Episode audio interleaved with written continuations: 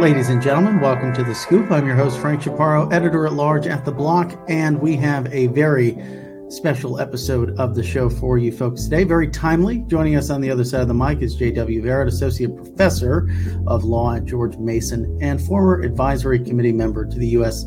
Securities and Exchange Commission. Today, we're going to be continuing our conversation around the recent enforcement actions from the SEC against Binance and Coinbase. But before we dive in, I want to take a moment to thank our sponsors. Do more with your crypto. Whether you're a crypto expert or a newcomer to the world of digital currencies, PayPal provides a secure and convenient platform for your crypto transactions. Start exploring new Web3 applications with peace of mind, knowing that PayPal has your back. Learn more and get started today at paypal.com slash crypto. Terms and conditions apply. This show is sponsored in part by CleanSpark, America's Bitcoin miner. With CleanSpark, you can feel good about investing in the Bitcoin ecosystem because CleanSpark uses low carbon energy for their Bitcoin mining data centers and is always optimizing their operations to increase energy efficiency and reduce e waste, all while partnering with the communities they operate in. If you want to support the future of Bitcoin while also supporting the environment, visit www.cleanspark.com to learn more about the CleanSpark way. JW, can't think of a better guest to have on the show amidst all of this interesting news. You're in the heart of DC in the bowels of the Blockchain Association, so I'm sure you have your finger on the proverbial pulse. Before we kind of get into all of the recent headlines, tell us a little bit about your background as a crypto law professor and sort of how you think about the space broadly. I'm excited about this space for a few reasons. I teach corporate securities, banking, law, and I also teach forensic accounting to lawyers. So, in each of those areas of law, uh, crypto touches and completely changes what I teach and, and what I practice. I also practice law defending people from the SEC primarily uh, and do some expert work as a forensic accountant uh, in, in wire fraud, criminal, tax fraud uh, cases, stuff like that. Um, it changes everything. It changes corporate law, DAOs, for example. Uh, one example, changing business entity law, wrapping an LLC around a DAO and figuring out how to manage liability for DAO members. Changes securities law. We obviously know that. It, it challenges the precepts of the Howey test. Uh, it challenges what it means to be an exchange when you're just publishing code, stuff like that. It changes banking law. Uh, it's really cool that in DeFi banks can find a way to over collateralize lending and auto liquidate in a way that limits systemic risk. If they were larger, they would not be as systemically risky as traditional banks, is, is my proposition. So it changes banking law, changes forensic accounting as well, because in one sense, it's easier to track your spending on chain if you're using traditional, uh, you know, just basic Bitcoin or Ethereum. But in another sense, there are some privacy tools, and I'm a big Zcash guy. Uh, shout out to my friends at Zcash, I'm a member of the foundation there um, that that change forensic accounting. If you're using proper privacy tools, it should be impossible to track uh, your your financial transactions on chain, which is a new twist. So all this stuff is really cool to me. We have the SEC alleging that Binance and Coinbase both uh, trade unregistered or illegal securities. But there's also another element to this, which I find interesting and I think is overlooked in crypto or at least more crypto native uh, market participants, which is they're also calling out the market structure, which has existed in this form, you know, at least since I started covering the market six years ago, right? This is an integrated model where you have exchanges also operating as custodians, also operating as prime brokers or, or some form of a prime broker. We can get to the security debate a bit later, but I want to touch on this first. Um, what do you make of the SEC sort of calling out this integrated model, and to what extent uh, is is this at the heart or uh, at the root uh, of the SEC going after uh, these two uh, corporations? When you talk about centralized exchanges, there are legitimate questions that need to be asked about integration of multiple functions. I'll grant that an enforcement case is not the right place to do it. That is literally regulation by enforcement. It's the wrong way to approach securities law. Former chairman of the SEC once said, "No honest man should fear the SEC." I think that's true. That should be true. It's not true after these two actions have come out. I think there are legitimate questions to be asked about segregation of function. No question. Those questions could have been answered from the SEC via Coinbase's request for rulemaking that they issued last summer. The SEC failed to respond to, and that a federal court is te- is instructing them they have to respond to. That's the proper place to consider those questions, or in the legislative arena if you think we can get legislation to pass. But they're not proper questions for an enforcement action. That's just not fair. So, what do you think um, in terms of that aspect of of the of the case? Do they have any sort of, let's say, none of these tokens are deemed securities by the courts? Does the SEC have a good chance of making a case just based on on that sort of allegation on its own merit? You're saying if Coinbase were to win on all the Howey questions, on all the token questions, what happens to the uh, the the unregistered exchange allegation? Yes, um, or that they're operating sort of this this business that is um, this integrated business that's sort of not compliant as they see it. Well, it's hard to separate those from the operation of an unregistered exchange, which hinges on the SEC uh, being able to prove that at least one of the tokens they've alleged are a security or a security. Uh, I don't think the SEC can get to the market questions without winning on at least one of those tokens. Um, I, am also worried about, and I think everybody should be worried about, the wallet issues and the allegation that running the wallet uh, also is an unless, unlicensed function, because I fear that ties into the SEC's proposed ATS reforms that would sort of sweepingly define everything, including the publishing of code as an exchange. I think that comes from the same really negative place, um, and I think it's somebody something everybody who is a DeFi user uh, should be very worried about. How would you delineate the outcomes of of these suits? Obviously, the most ex- excessive or extreme case, rather, for the exchanges would be the SEC winning. You could also have the exchanges winning but then I guess there's a third outcome where you have Congress step in and sort of provide some sort of, you know, almost saving grace or, or third way out for the exchanges, where I would assume they'd carve out crypto outside of the SEC's jurisdiction.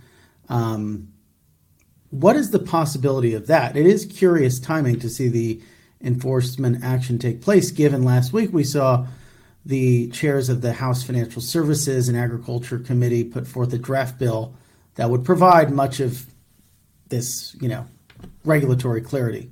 Um, yeah. So, if we were going to draw out the choose your own adventure kind of book of what happens with all of these different variables, uh, it'd be a long book, and and hopefully, hopefully, a few of those you get to the end of the adventure, and it's a transformed and more democratic financial system. Um, so, three cases. I wouldn't just use these two, Binance and Coinbase. I'd also think about the Ripple case as well. What are the implications of them? Uh, one of them could go long term up to SCOTUS. There could be a reshaping of administrative authority the deference courts give to agencies. It could be a vehicle for that. Ripple says they're going to go all the way. Coinbase says they're going to go all the way to that. That's a long time from now. That's four or five years from now. So, okay, that's maybe a, a, a, slim hope for the future to keep us all going through some tough times ahead. What does the short term hold for these cases? Um, the most probable outcome of a Ripple win would be something based on issues very specific to Ripple, probably, is my guess, like the fair notice defense they're raising. So that wouldn't, pardon the pun, ripple out too much into broader crypto issues in, in, in, in defenses. The Binance case, is going to largely turn on issues specific to Binance and some of the uh, the, the, fact that that everything I've read, I don't know much about them personally other than what I've read, but it seems to be that they were more risk preferring on the compliance and regulatory risk side. And so that case might turn on issues specific to Binance. Um, I think Coinbase is probably the, the test case for what happens. Um, the, the SEC has asserted that they only need to win on one alleged token being a security. And that's one strategic advantage to the SEC, no, no doubt. But the SEC has also not been honest about a real risk that they're taking here, which is what if the other 11 are deemed not to be securities in a very extensive analysis by the court? That changes the dynamic for the SEC's enforcement posture of using Howey to go after not only crypto tokens, but securities broadly. And this is the most flexible, versatile tool that they have to point to some investment arrangement and say that's an unregistered security. It's a lot easier for them to prove that than to prove, say, fraud. And so they use that cudgel a lot. So there's a huge risk that they're taking in, as they expand the range of things that they allege are securities and, and tokens that they allege are securities. They're taking a huge risk there. So there might be an outcome of settlement, which would be great. If the SEC came out today and said, you know what, if you come in and register, I mean, they've said that, but they've never really allowed a path to register. But if they actually changed their tune and allowed a path for tokens to register, for Coinbase to register as whatever, as a special purpose broker dealer, as an ATS, the things things that they've tried to register before before in the past and been stopped. If if if there's a a, a kind of uh, ghost of Christmas past and the SEC comes around and says we'll come to the table and legitimately allow path, and Coinbase says okay we'll use that path, and it's built on fixing the questions that Coinbase put to the SEC in the request for rulemaking last summer, um, that could be a great outcome even without legislation passing. I don't see legislation passing this Congress. It might pass the House. It might be good thought leadership for the next Congress or the Congress after that, particularly if there's regime change in administrations toward a more crypto friendly regime. The Biden regime has become very anti crypto since FTX in part because FTX was a huge donor to Biden. That's kind of how the politics works.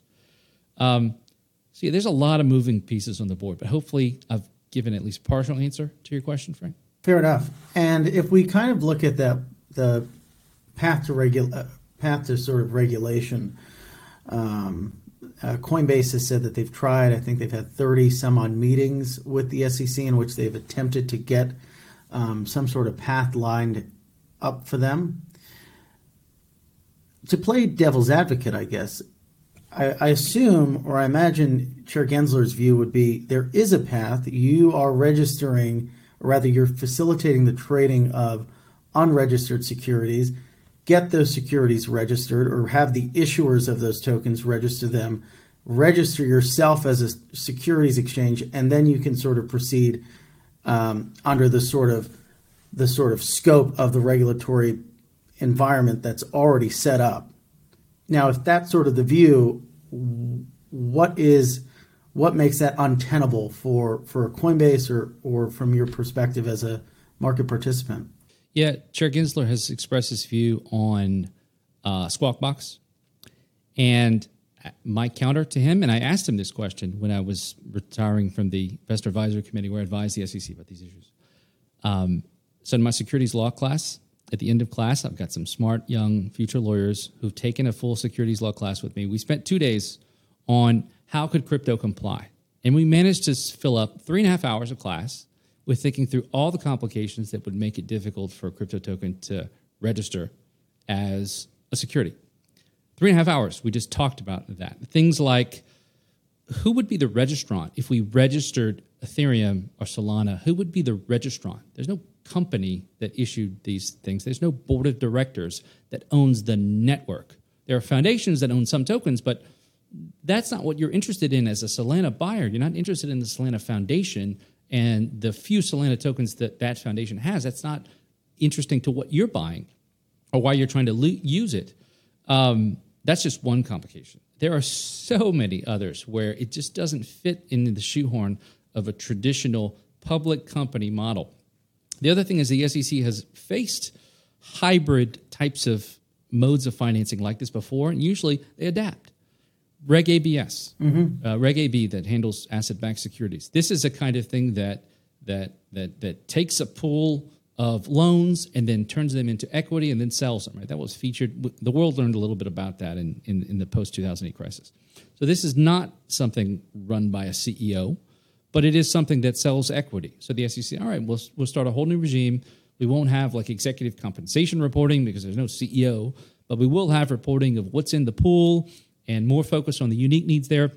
They created a whole new hybrid regime for asset-backed securities. They created a hybrid regime for master limited partnerships, a kind of an oil field thing that trades equity in a limited partnership that throws off cash regularly as a dividend, whole hybrid thing. They created a hybrid thing under the 40 Act for real estate investment trusts. They've done they know how to do this. They've done it lots of times before and they didn't look at those industries with the kind of obsequious response that we see now. And this is what Coinbase probably wanted to do. This is what they probably wanted to get done. Something similar, carve out a similar sort of third way, yeah, as it were. I think so. Do you think that they just are not compelled to do? They they won't. There there is no other option. I think there there was a window open for this pre FTX. I'm not sure how open it was, but it was at least partly open.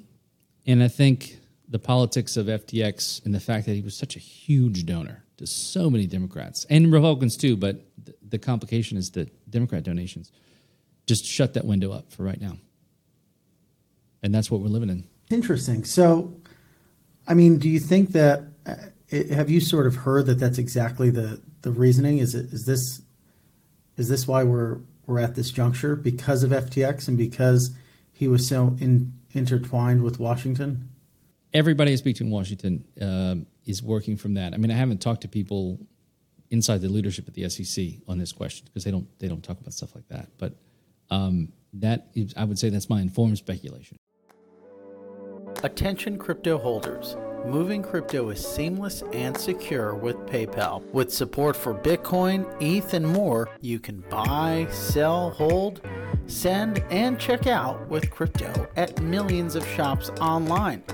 Not to mention, PayPal now supports the ability to send to and from external wallets and charges you nothing when transferring between PayPal and Venmo crypto wallets. Whether you're exploring the world of Web3 or hodling on for another day, PayPal is the convenient and simple way to convert dollars into crypto. PayPal has your back. They work to protect your financial info and give you confidence every step of your crypto journey. Now's the time to make your crypto move. Get started today at paypal.com slash crypto. Terms and conditions apply. Here's a message from our sponsor, CleanSpark. CleanSpark is a NASDAQ listed company that mines Bitcoin. Basically, they build and operate data centers with tens of thousands of computers that help secure Bitcoin, making it more reliable and secure for anybody, anywhere to use. These computers require a lot of energy, but that's why CleanSpark predominantly uses low carbon energy to power their machines. But that's not all. They care about the communities where their data centers are located. They create jobs, donate to schools and community centers, and revitalize aging electricity grids in rural parts of America. They aren't just a Bitcoin miner, they're one of the most efficient and sustainable Bitcoin miners in America. Visit www.cleanspark.com to learn more. And so, what do you think? What do you think they want the future to look like? Because there's a lot of there's a lot of things we can speculate about in terms of how companies can sort of move forward under various types of regimes. But what do you think the agency wants to see? Like, obviously, people in our industry think they want it dead. Is is the future just a Coinbase in the U.S. that trades only Bitcoin and has it custodied by a third party? Is it a do they want Coinbase not to exist? What do you think their end vision is for the space, or is that sort of not even the prerogative. It's just that protect consumers at all cost, even if um, an industry sort of is thrown into the dustbin. I think there's a difference between what people describe as the 10th floor at the SEC, which is the office of the chairman and the commissioners and their staffs, the direct staffs, and everybody else at the SEC. The 10th floor is the more kind of political. Um, the 10th floor turns over every couple years. What does the 10th floor want? This is what SEC staff talk about the 10th floor. They're always running around trying to speculate on what the 10th floor is thinking. I think the 10th floor mm. um, probably doesn't care much what happens to crypto. The majority of commissioners probably would be fine um, seeing this industry go away. And that's unfortunate and that's sad. And, and I hope, I hope that there's pressure from the possibility of a loss in the Coinbase case on some of the alleged tokens. I hope that the possibility of a loss at SCOTUS eventually on using something like the major questions doctrine that could significantly peel back the SEC's authority under Howey. I hope those prospects put pressure on the SEC to do the right thing and open up a constructive regulatory path. I think at the staff level, there's a lot of smart people in that building that I've met at conferences and stuff who who are thoughtful and who know a lot about how DeFi works and know a lot about uh, tokens and know a lot about and, and are or agree with the basic tenets of the Hinman memos about the role of decentralization in the investment contract test and, and appreciate the significance of that. And those people will still be there. And those are people that I think I could work with. I think people in the community could work with. Um, and and uh, so hopefully in the future those voices get a chance to to to to you know to do their thing and we let the technical experts do their thing the same way they did with Reg ABS, the same way they did with uh, with Master Limited Partnership uh, Public Trading. And um, you know, I guess we'll see. So, walk us through the importance of the major questions doctrine as it relates to these recent suits and the enforcement actions that we've seen. Can you unpack this concept and explain why it's important, basically? Sure. So, there's this um, administrative law is how courts look at what executive agencies do, so-called independent agencies and consider how much deference to give the things that they do. They get powers from Congress. Congress writes a vague law that says you shall mm-hmm. regulate this thing, generally speaking. And then these agencies write, used to be 50, 100 page rules. Now they write 500 page long rules outlining how those rules are going to work. And that body of regulation has grown exponentially over the last 10, 15 years. Initially in the 70s and 80s, um, the Supreme Court developed a doctrine that was fairly deferential to these agencies called Chevron, because Chevron happened to be the litigant in one of these cases. Mm. The Chevron doctrine was fairly deferential to agencies. And actually, one of the intellectual thought leaders behind the Chevron doctrine was Justice Scalia, the namesake for my law school. Um, mm. It happened to coincide with what the Reagan administration wanted to do at the time because they were pursuing a deregulatory agenda. That doctrine overall has, gen- has tended to kind of uh, be the wind in the sails behind this exponential growth in the Code of Federal Regulations. And I think among, fairly say, among conservative and libertarian minded judges, originalist judges, the doctrine is waning and the focus is more on a competing doctrine, a somewhat competing doctrine to that called the major questions doctrine. Idea behind it is if Congress has not given you specific authority to regulate a thing as an agency and you're seeking to regulate it, um, if it involves a major question of national economic or political importance, then you need to get authorization from Congress before you do anything. A couple of examples where it's been used and where it's kind of grown. A case where the FDA says, you know what, we're going to regulate cigarettes because, let's face it, nicotine is a drug. We have the authority to regulate mm-hmm. drugs. And so it works. And the Supreme Court said, nope, that's not what they meant by drugs. They didn't mean nicotine. Uh, they didn't mean cigarettes. So you don't have the authority to regulate cigarettes. DOJ looks at assisted suicide at one point in, in the recent past. I think it was the 90s or 2000. And DOJ says, look, physician assisted suicide, we have the authority to regulate scheduled narcotics. And in physician assisted mm-hmm. suicide, you use scheduled narcotics. Therefore, we have the authority to stop this. We don't like it. Um, Supreme Court says, no, no, no, that's not what, what is meant by the scheduling of drugs. Some things are prohibited, some things are not, but the appropriate use of them in a medical procedure is not for the DOJ to decide the major questions doctrine mm-hmm. was applied. The way I've seen it applied, and in fact, similar thing more recently with respect to the CDC saying, okay, a rent moratorium because of COVID. And the Supreme Court said, what? What? Rent moratorium because of COVID. You, you know, you, you guys regulate, you guys do uh, research and, and public health yeah. regulation. It's a, it's a step beyond what Congress intended. So all that sounds a lot like the Howey test in application to digital assets that live entirely on a decentralized blockchain. Um, I think there's a good analogy there. A lot of people agree with me, I think, because we're starting to see this argument raised in the uh, Wahi case, which eventually settled, but mm-hmm. it was mm-hmm. raised. And maybe that's part of the reason why the SEC settled it, because they don't like this argument. Uh, and I think it's an argument mm-hmm. that Coinbase and Ripple and Binance are going to run with.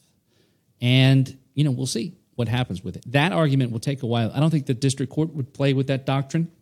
They leave it for appellate courts to do. We, we probably wouldn't see a judge um, weigh in on that question until at least you know Second Circuit, or maybe even until SCOTUS, which is would be a long way away. But it's one of the things that looms over these cases, without a doubt. And I'm sure it's something that the folks at Coinbase are, are certainly thinking about. Oh, yes. When we think about some of the things they put out there publicly, right? Um, that they, they've, well, I find it funny how they, they keep saying that as part of their like defense. I think Brian Armstrong tweeted this out.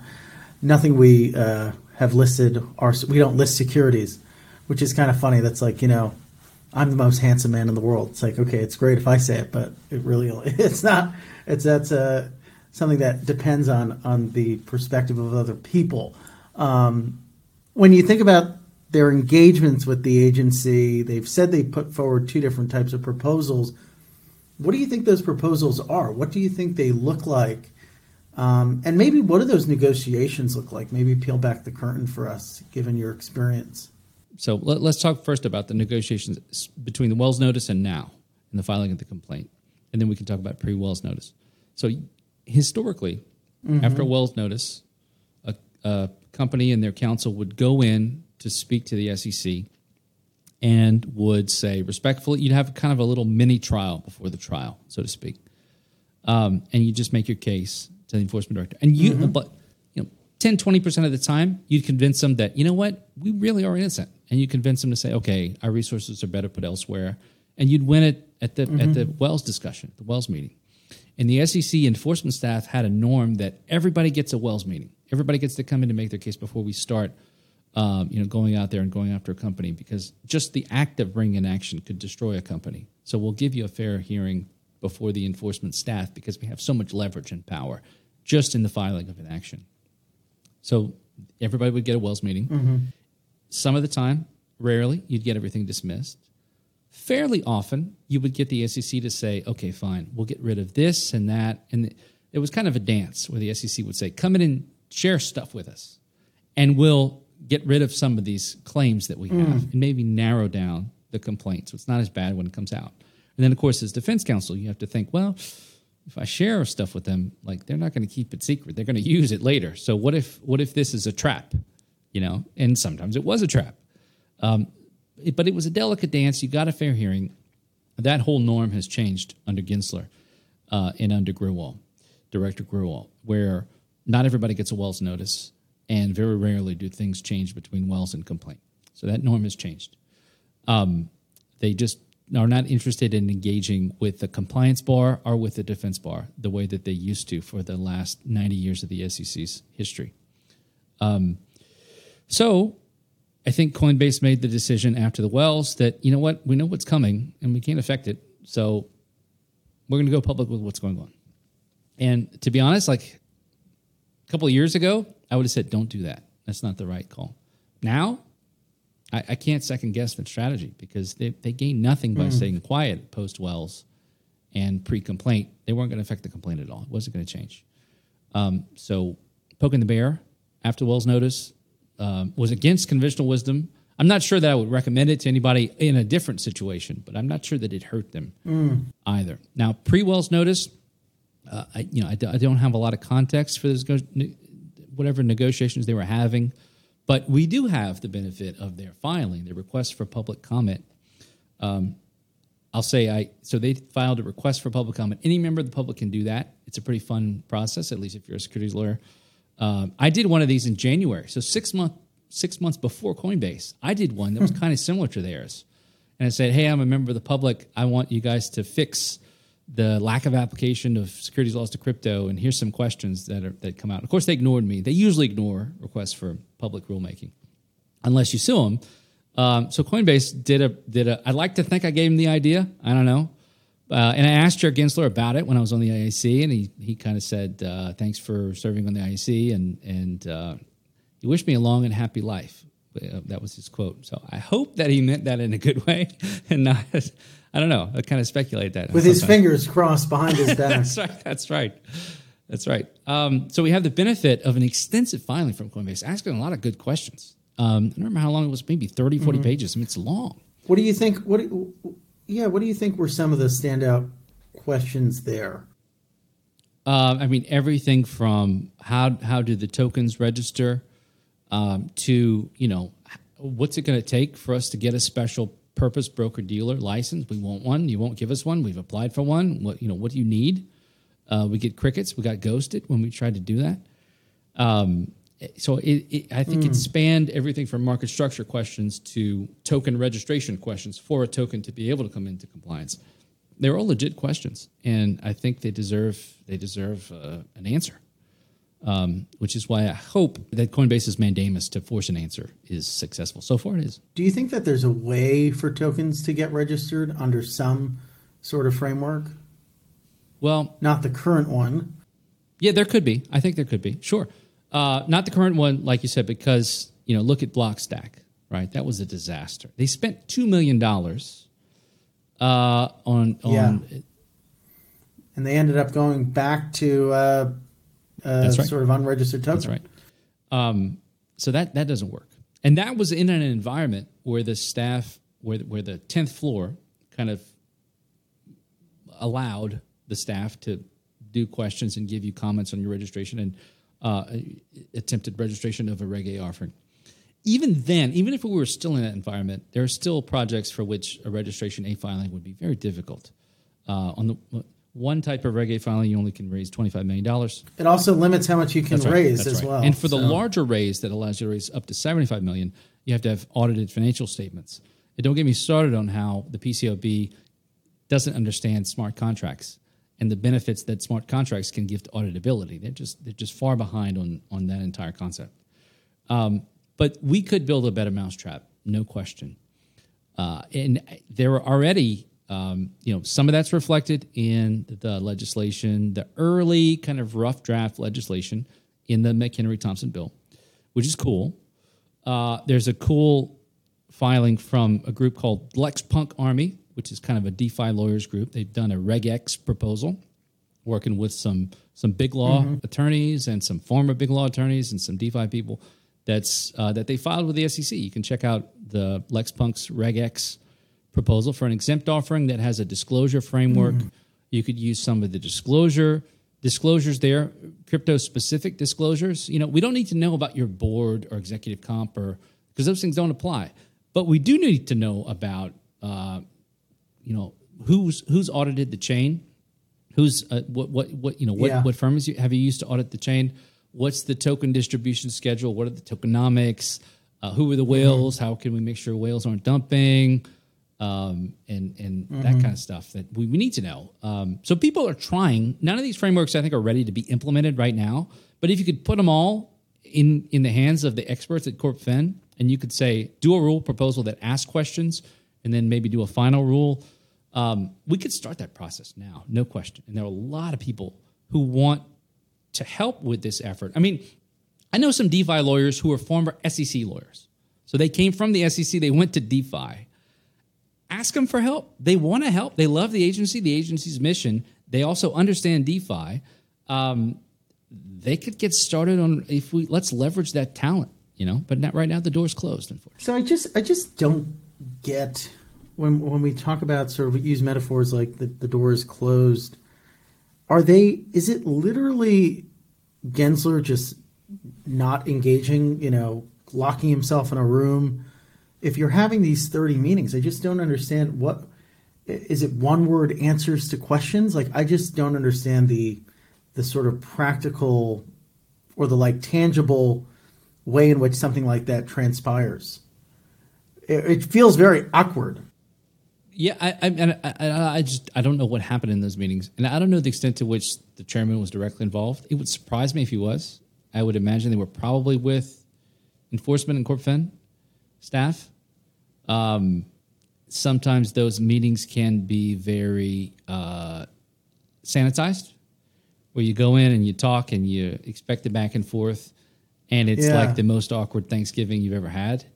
Um, I've been in those kind of meetings with clients. So it is. It is. I'm, I'm not wrong. My sense is like that. It's very, very awkward. Probably, yeah. It I mean, probably I've been is. in meetings like that, yeah, where they look at you and yeah, and you've got a half an hour, and they look at you, and you're like, I just talked for 10 minutes. Now I'm waiting for you to talk. And you both look at the clock, and they're looking at you, and you're like, okay, what? um, yeah, sometimes that happens. It doesn't always happen that way, though. That sounds awkward. So, okay. So we, we've covered a lot of ground here. Is there anything else that you think stands out or that even surprised you um, about these about these two cases? Let's not forget that in the Binance one, obviously, it was very striking um, to see the I think it was the COO say we're a uh, effing unregistered securities exchange. So that's that's definitely um, a black eye on their side. And again, I mean they are different. They are different. We kind of focus a bit on Coinbase, but maybe maybe we can dip our toes into Binance. Yeah. Um, what to say about that? So there's always a hot doc when when you're when you're practicing law, you're doing document review. There's always a hot doc somewhere mm-hmm. where somebody said something they shouldn't have, and sometimes the hot doc relates to something that actually happened. And sometimes the hot doc is someone mouthing off who doesn't actually understand what they're talking about and they're actually wrong. So it's almost like sometimes people will email like, "Oh, we're doing something illegal." And it's not actually true that they are, but they think that they are, or they're bragging about the fact that they are, or something like that. So that happens sometimes. And that was often true of some of the most, you know, kind of uh, quoted documents about uh, the, the LIBOR scandal. I will say mm-hmm. LIBOR was hard to manipulate. I won't say it never was manipulated, but I would say it was certainly overblown the extent to which it was manipulated. And Chairman Gensler, when he was at the CFTC, made a lot of hay about this. There were a lot of hot docs where young traders were like, yeah, we just did this or that.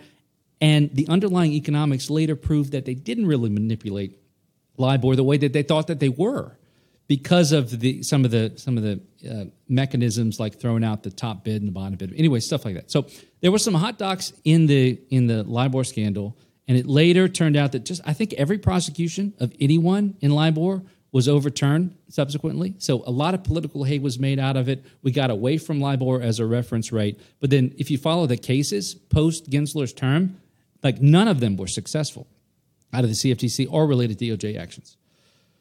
I don't know whether it's going to turn out like that or not. Uh, but I, I, that teaches me not to put too much behind hot doc quotes that, that make great quotes for a headline and predict how a prosecution will turn about as a result of them. Um, I think it's interesting to me that the Binance case came from CFTC and SEC at this point, and we've heard rumblings about DOJ possibly. I, mm-hmm. I think if DOJ was going to move forward, they the SEC and CFTC probably would have waited. Um, they wouldn't want to get ahead of a case like that and step on potential witnesses or anything like that. So I, my guess, my best guess, I could be completely wrong, is that DOJ decided not to move forward. They didn't have enough to move forward with whatever they were pushing for, um, and so they mm. they gave a lot of stuff over. And so SEC and CFTC said, "Oh, look, we got some signal chats because I don't know, maybe somebody was screenshotting or maybe they got to a device or something." But uh, they said, "Oh, these are good quotes. Let's throw them in." And at least on the CFT side, CFTC side, the quotes don't actually have to do with issues primarily regulated by the CFTC. They had to do with AML issues that were well outside the CFTC's jurisdiction and, and anti-sanctions issues well outside the. But the CFTC threw them in because group makes a great headline, right? That shouldn't be the focus for drafting a complaint, but that's probably why they throw them in. So there's a lot going on there, and I just think fundamentally that case is going to turn on issues that are not securities doctrine and Howey specific. They're going to turn on a lot of the other stuff that's going on around that place. You know, is that going to be a question of jurisdiction, jurisdictional authority? That might come up. Uh, that might come up, and there might be a defense that they raise. But but those can be hard because both in the Code of Federal Regulations, the, the, the Federal Criminal Code and the Federal Civil Code, both um, grab extraterritorial jurisdiction as best they can. Mm. The limits on that application of extraterritorial jurisdiction are not great, and particularly when you have a company that has raised money from VCs within the U.S., even if they're operating outside the U.S., mm. um, it gets hard to claim lack of jurisdiction. And of course, there's the whole interconnectivity of uh, Binance and Binance US, which was surprising to me as they sort of uh, described or or explained the sort of tech relationship between Binance and Binance US. It was something that I mean, a lot of those details didn't come as a surprise to me. In fact, it was very much um, not just an open secret, but something that Binance US had. You know, they've talked about it on my show as well. All of the sort of technological underpinnings of that exchange is was white labeled by by Binance um, or white labeled by Binance.